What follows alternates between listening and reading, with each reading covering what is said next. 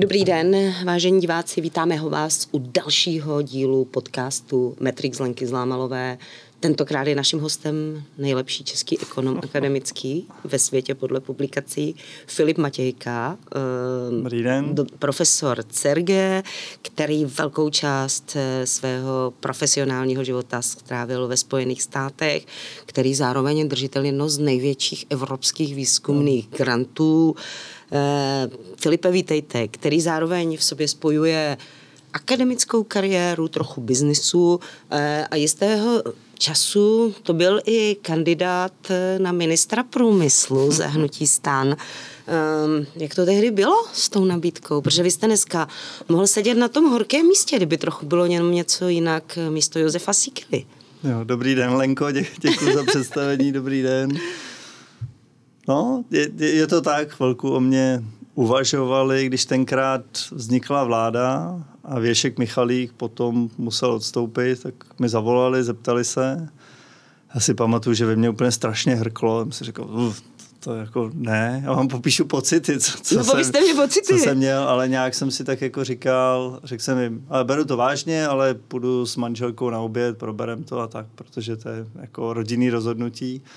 A vím, že jsem si říkal, že jsem se to jako že nechci, ale že musím. Jako lékař prostě, když někde je někdo nemocný, tak musí léčit, i když zrovna by radši do kina, tak jsem to cítil podobně. Pak jsme se bavili, vypadalo to dva, tři dny. Čili vy jste jako- si se ženou řekli, že byste jako do toho šel, že doba si to žádá. Že se vám No, nechce, že- že- ale tak, že- jak že- říká Babiš, jo, o, že je potřeba jo. se obětovat. Žena jo. to řekla trošku jinak. Žena, to, žena mi řekla, ale já myslím, že pro rodinu by to nebylo dobrý, ale že vím, že ty to asi chceš udělat. Tak to bylo. No.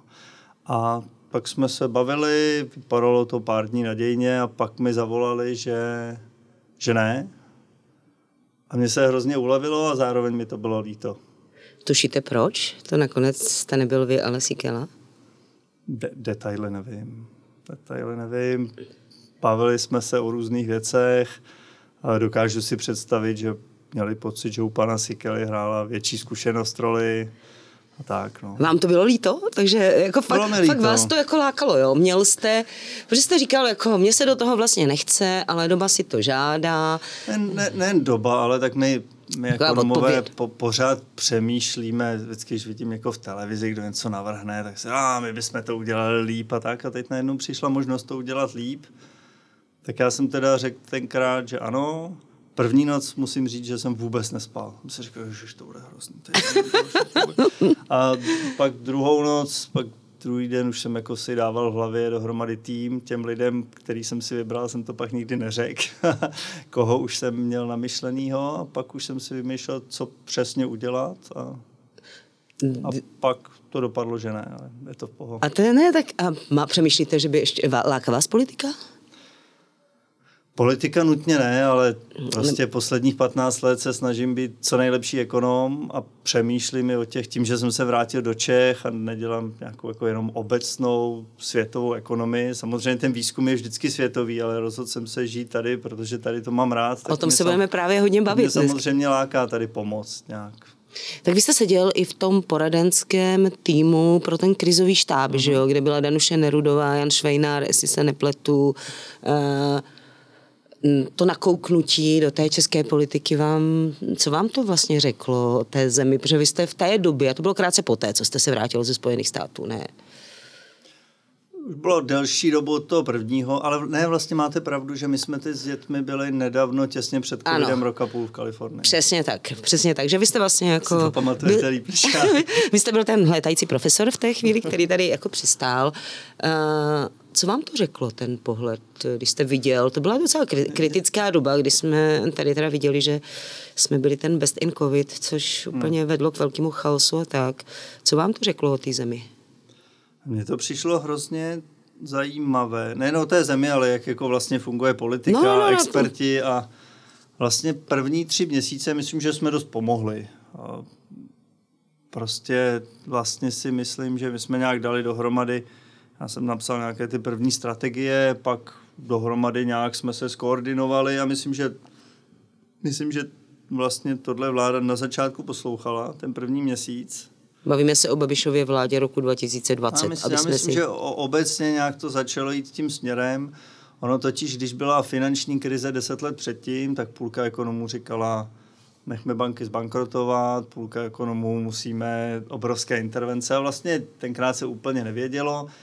Teď jsme napsali pár bodů, co se musí udělat a na začátku to tím směrem opravdu šlo. Ale jako zdůraznuju na začátku a zdůraznuju první měsíc.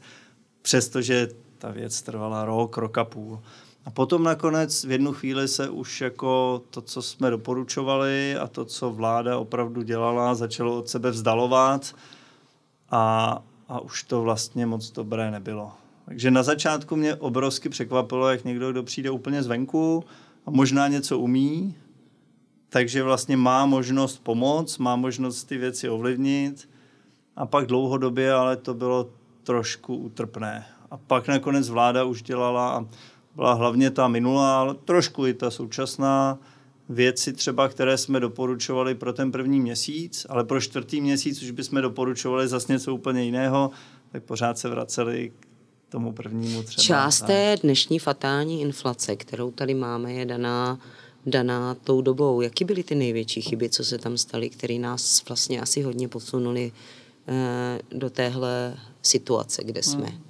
Hmm. Tak na, na začátku se vlastně celá ekonomika jako zadrhla, nebylo možno nakupovat, nebylo možno nikam jít, tak bylo hrozně důležité nějak tak jako tu ekonomiku nerozlámat, ale řekněme hibernovat, aby jsme prostě dali lidem peníze, aby když potřebují nakupovat a nemají žádné úspory, aby mohli nakoupit, aby firmy mohly udržet zaměstnance ale aby třeba potom, když už se to uvolňovalo druhý, třetí měsíc, tak aby to mohlo jít zase do normálního stavu. Takže pak toho nechat a spíš podpořit takové věci, tu pružnost. A udělalo se špatně, že tady to doporučení, to znamená ta silná pomoc, ale na pár týdnů, se vlastně z toho stala několika letá věc. A pak to je přesně, jak říkáte vy, když my pořádně utrácíme, tak je z toho veliká inflace. Někde říkal Mirek Singer, eh, jako krásnou větu, příliš mnoho lidí si zvyklo na to, že dostávají peníze za to, že nic nedělají. Hmm. Je to ten problém, který vlastně nás do té dnešní inflace asi dostal. Jo, já, já nevím, na co si lidi zvykli, nezvykli, ale v každém případě se dává spousta peněz. Stát sám rozhoduje, kam peníze dá, kam nedá. Ono to není, že bychom utráceli víc. Teď se divíme, že lidé sami neutrácí, že úspory šly nahoru. To jsou všechno naše peníze, akorát teď to je, že my to zaplatíme na daních, místo toho, aby jsme si vybrali, koupím si jabko nebo koupím si počítač, tak místo toho to zaplatíme na daních a vláda rozhodne, uděláme super strategický projekt polovodiče, protože si myslíme, že, že to je to nejlepší na příští 20 let. K tomu se dostaneme, jestli ubývá ty svobody toho rozhodování a jak moc se to podílí na tom ekonomickém pádu. Já jenom ještě pár slov o vás na začátek. Jak se, jak se dá kombinovat? Vy jste zmínil, vrátil jsem se domů, protože jsem tady rád, jsem tady doma. Vy zároveň děláte, vlastně žijete v Česku, ale pracujete mezinárodně, když to tak řeknu. Jak těžké to je? Vy děláte s lidmi z Ameriky, často tam jezdíte. Dá se dneska světová ekonomie dělat z Prahy? Já myslím, že jo, překvapivě. Já, říkám překvapivě, protože já jsem se vrátil původně po doktorátu z Ameriky asi 2010 přibližně.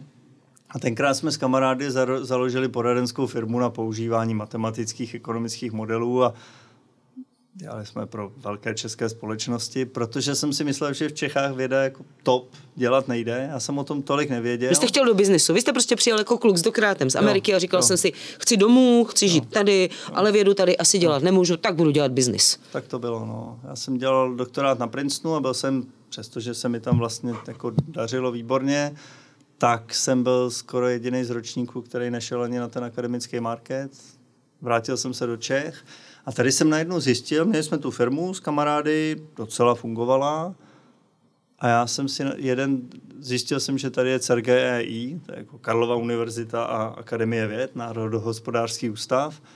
Jeden den to byste jsem... zjistil, až jste, se, až jste přijel z toho Princetonu. Vy jste hmm, vůbec vlastně, vlastně jo, protože... jste tam odešel jako student do Ameriky a vlastně jo, ten český já, prostor jste neznal akademický. Já jsem tam odešel totiž jako student matematiky, takže já jsem moc nevěděl, jak to tady je s ekonomí. Tak až, až pak tam najednou Většina jsem skvělých zjistil, ekonomů jsou matematici nebo no, matfizáci, to platí teda je, nejen u nás. Je to všude, no. Je to tak všude. ona matematika je obecně takový jazyk, jak zkoumat svět nějakým formalizovaným způsobem. A tam jsem právě měl, dělal a, a, aplikovanou matiku, my jsme neměli žádné povinné předměty a první rok jsem měl předměty, jsem si vybral biologie, neuroscience, fyzika, ekonomie, všechno a pak mě bavila ekonomie. To bylo super. A to jste se rozhodl kdy v prváku? Už. V prváku na konci bylo jasné, že ekonomie a pak jsem si hledal, co přesně. Pak jsem se vrátil do Čech, pořád jsem dodělával jsem články, na kterých jsem dělal v Americe s těmi svými kolegy. Jeden den v týdnu jsem začal na CERGEI jako postdoc. Mě to vlastně strašně bavilo, dostal jsem nějaký grant, díky němu jsem mohl cestovat, takže když jsem po roce znova vycestoval do Ameriky na konferenci a teď jsem viděl ty moje bývalé spolužáky, jak se jim teď najednou daří a jak vyskoumali něco nového, já mezi tím moc ne, tak mě to vlastně hrozně naštvalo, jsem takový soutěživý. Tak, tak, jo, tak, to je na vás vidět, jako v dobrým. tak, tak, jsem, tak jsem nějak jako se chtěl víc snažit. A postup... Litoval jste? Ne, vůbec, já jsem byl šťastný, ale vlastně ve mně bylo, že začal jsem víc dělat tu vědu, víc dní v týdnu a té firmě už jenom den v týdnu, přestože už měla nějaké zaměstnance a tak. A za ten den jsem vydělal mnohonásobek, co za ty ostatní dny, tak stejně jsme tu firmu, nebo v tu chvíli byla moje, tak jsem ji zavřel nebo přestala fungovat a chtěl jsem se stoprocentně věnovat té vědě, protože na 80% to prostě nešlo. No a pak jsem dělal dlouho vědu, a šlo to, a... šlo to dobře. Najednou jste si řekl, že můžete tak trochu mít to, co mají ty vaši spolužáci v té Americe, co vás vlastně lákalo, hmm. že můžete soutěžit s nimi no. a zároveň být v Praze. No. Ono nakonec se ukázalo to, že myslím, že jsem to měl i vlastně z toho ročníku, to bude tady jako chvástání znít, ale a fakt, že vlastně to moje, mo, možná bylo vlastně nejúspěšnější z toho ročníku. A myslím, že částečně tím, že jsem byl tady, já jsem jednu chvíli lítal 20krát ročně do zahraničí, pořád jsem pracoval, jak jste říkala, s cizinci. Jeden můj, s kým dlouhodobě jsem měl projekt, byl můj advisor z Princetonu, ten pak dostal Nobelovu cenu, potom s lidma z New Yorku, z Berkeley pracuju, z Milána, Budapeště, občas Serge. Jak držíte EI. tyhle sítě? Nebo jak te, Skype, to, no. Skype a jako Skype jedete a... z konferenc. Já jsem vás minule taky potkala někde, když Aha. jsme šli na nějakou akci, jak jste měl puštěný nějaký call i na schodech Aha. Eh, s nějakým Američany. A výdáte se jako i fyzicky? No, tenkr, tenkrát právě jsem hodně cestoval, takže byli jsme někde na konferenci, u piva jsme dostali nápad, teď jsme to rozpracovali a pak už se to dotáhne přes ty zoomy a tady přes to. Jasně, ale ten základ je ta lidská interakce, jo, že, že se musí, nejde. že prostě musíte jet jo. do toho Milána, jo. kde strávíte eh, čtyři dny s těmi jo. ekonomy a teď se někdo vám sedne, řeknete si, OK, super, mohli bychom udělat tady tohle, pojďme se bavit jak. A ve chvíli, kdy už mám to kreativní, fakticky vymyšlené, tak můžu sednout na ten Skype. A... No, tak to je a právě proto myslím, že covid vlastně v tomhle tom byl daleko těžší. Ještě, ještě, ještě chci, k tomu se dostanu, ještě chci dokončit, co jsem povídal předtím, pro, proč to vlastně z Čech jde. Já myslím, že jsem měl výhodu, že jsem na tom tolik nelpěl a vybral jsem si vždycky téma, který mi přišlo tak a tohle je teď strašně důležité pro to, jak pochopit, jak funguje ekonomika, společnost, demokracie. A co jsem zkoumal, ale bylo to třeba riskantní. Zatímco někdo, když měl nějaký super job v Americe na Harvardu a věděl, že musí za nějaký konkrétní časový interval něco konkrétního vyskoumat, jinak o, ten, o tu práci přijde, tak často lidi neskoumají tak riskantní témata. Takže tím že já jsem jako byl tady, nebo jsem tady a nebál jsem se tolik, šlo mi opravdu o tu práci a ne o tu funkci, tak mi to pomohlo. A pak tomu covidu, najednou tři roky jsem nikam nevěl, neviděl jsem je osobně a, a tak myslím, že jednu dobu mi trvalo se jako k té nejlepší práci vrátit. Jakože chyběla inspirace? Nebo to, co... Inspirace i motivace. Na, najednou vím, že jsem každý den spíš viděl lidi, co přemýšleli o tady místní polisy, jak udělat tenhle zákon jinak, tenhle zákon jinak. A když se vidíme, tak to je to, co motivuje, že prostě najednou vidím, no, Lenku zajímá tohle, budu no, nad tím no, no. přemýšlet. Když tam ty lidi osobně nevidím roka půl, tak to tolik neprožívám. A pak jsme měli, většinou to je, že každý ten projekt máme, si voláme dvakrát týdně, ale když mezi tím je nevidím, a už to je dlouho, tak ho tak nějak si zavoláme, ale už to tolik neprožíváme mezi tím, že kdybych prostě ráno v půl osmí se probudím, tak už to není první myšlenka. Jasně, že to není ta energie, když jste no. se potkali prostě v tom Princetonu nebo v hmm. Miláně nebo kdekoliv, ještě máte, to pojďme se bavit o tomhle, to je, když se no, vlastně... Už, už to je spíš tak, jako, že tím jde dojet něco na setrvačník, ale těžko něco začít. Čili se dá fungovat na dálku jenom, jenom omezeně. Já myslím, že jo. Že, že, že kreativa se nedá dělat že na dálku. dotáhnout věci, ale kreativa se mi nikdy jako nepodařil. Někdo možná jo, mě to nikdy takhle nefungovalo. Proč si myslíte, že takhle nefunguje víc lidí? Takže jako ta zpráva, kterou teď z toho dáváme, je, že vlastně špičková věda se dá dělat z Čech ale člověk si fakticky musí držet takový ten vnitřní kreativní hotspot, který je mezinárodní. Tak já, musí jezdit, musí No protože ty, že jo, no, není náhoda, že ty věci se vždycky, že musíte mít nějaký prostředí, vy to říkáte, že vznikají v nějakých hotspotech, ne náhodou tady máme, že jo, generaci supertenistek, nebo prostě jako, nebo tady má je Silicon Valley, že jo, protože to není náhoda, že ty lidi se potkávají někde v kavárnách, má to nějaký jako takový vzduch, no. jo, e, čili je to to ježdění, který, který to sebou nese.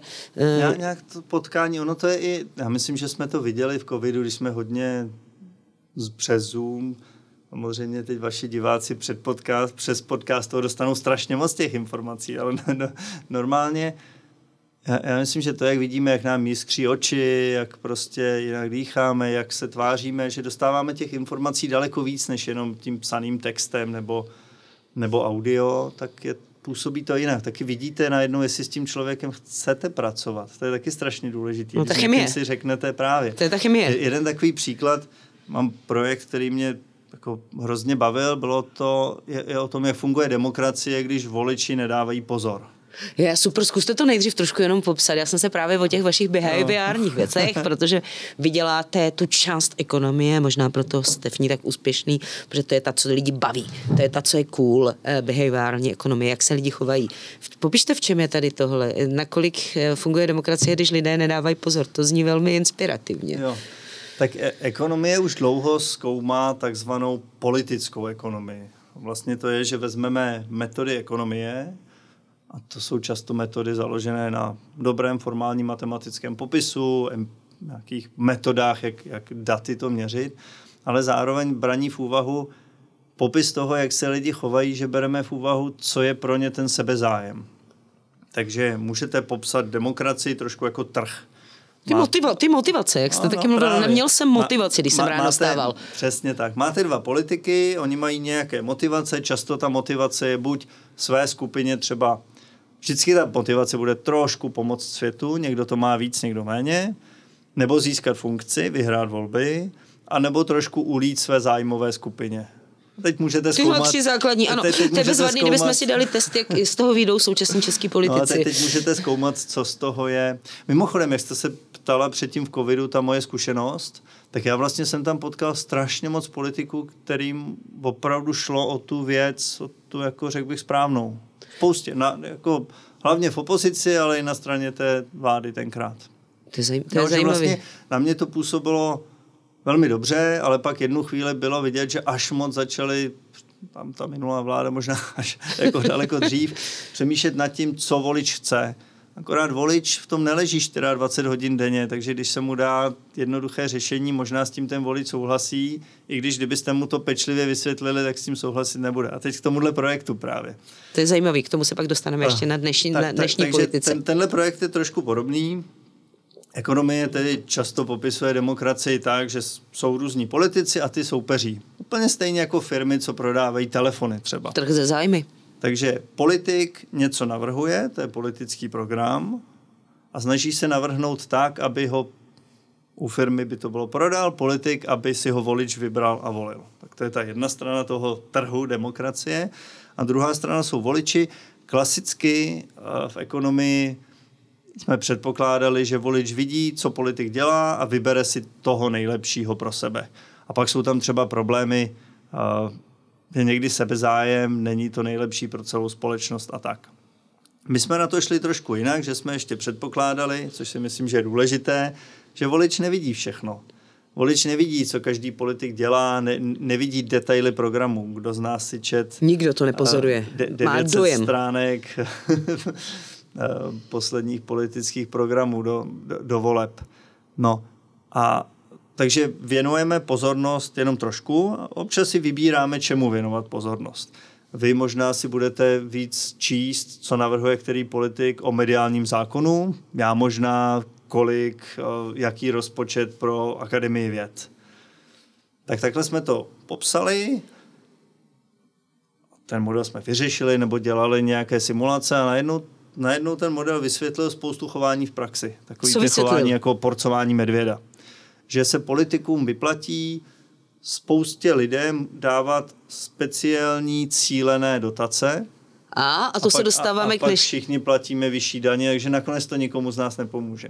Já to zkusím vysvětlit takovým ne, jednoduchým to, ne, to jste, vysvětlit, to jste teď řekl velmi dobře, protože se dá tak vlastně vysvětlit současný konsolidační balíček. Hmm. Eh, protože to ta, je. Ne, ne, to jste úplně to, co jste vy teď řekl, no. na to sedí úplně přesně. Všem nám se zvedají daně, což by jako logicky vycházelo i sociologicky, že přece proč to ta vláda dělá, když tolika lidem ublíží tím a sníží životní úroveň v čase pádu životní úrovně. Ale ona zároveň rozdělí ty cílené prebendy, stavební no. spoření, eh, výsluhy, připojištění důchodové, že vlastně každý má zároveň ten dojem, že dostal ten balíček. A už, Čili už... váš model a zapomene na to, co, co, čím je zasažený každý. Čili proto se ti eh, politici bojí jít proti těm parciálním zájmům zájmových skupin a proto se nedá ukončit dotační biznis. Ono z toho těžko se právě dát jako dostat pryč. Jediná cesta je, že bude silný vedoucí, který řekne, nekoukejme se na 50 různých témat, koukněme se nejdříve na jedno společné. V tom našem modelu a tady ten balíček, jak jste říkala, to zkusím popsat ještě trošku tu mechaniku, mechaniku víc, proč to tak je. Představte si, že v zemi je 100 různých vesnic a teď politik nebude říkat, kolik dá každé vesnici, jako každé stejně, ale ve svém programu na 100 stránkách popíše každé vesnici zvlášť, co dá. Tak, jeden dolar, jedna koruna pro vaší vesnici je koruna pro vás navíc, tak to, to jste ráda. A pro nás ostatní je to jenom jeden halíř v daních navíc, protože v těch daních to zaplatíme dohromady. Takže tu stránku o vaší vesnici si budete spíš číst vy, Logicky zajímá mě blížší košile já, než kabát. Přesně, já si, tu svoji, já si budu číst zase stránku 13 o svojí vesnici. Uh... Ten politik to ví, takže kdyby třeba bylo správné nedávat žádné cílené dotace a neplatit žádné daně, jako pro nás všechny, takhle politik ví, když já vesnici Lenky zvednu cílenou dotaci o 100 korun, Lenka si to všimne, tam mě bude volit, ale Filip a ostatní si nevšimnou, že oni platí o halíř vyšší daně, nebo v tomhle případě o korunu, takže mě nebudou volit méně. Vážení posluchači, děkujeme, že jste doposlouchali až sem. Tady je konec té první volné části a další část je mm, k dispozici na platformě forenders.cz jako Matrix Lenky Zlámalové a také na Echo Prime.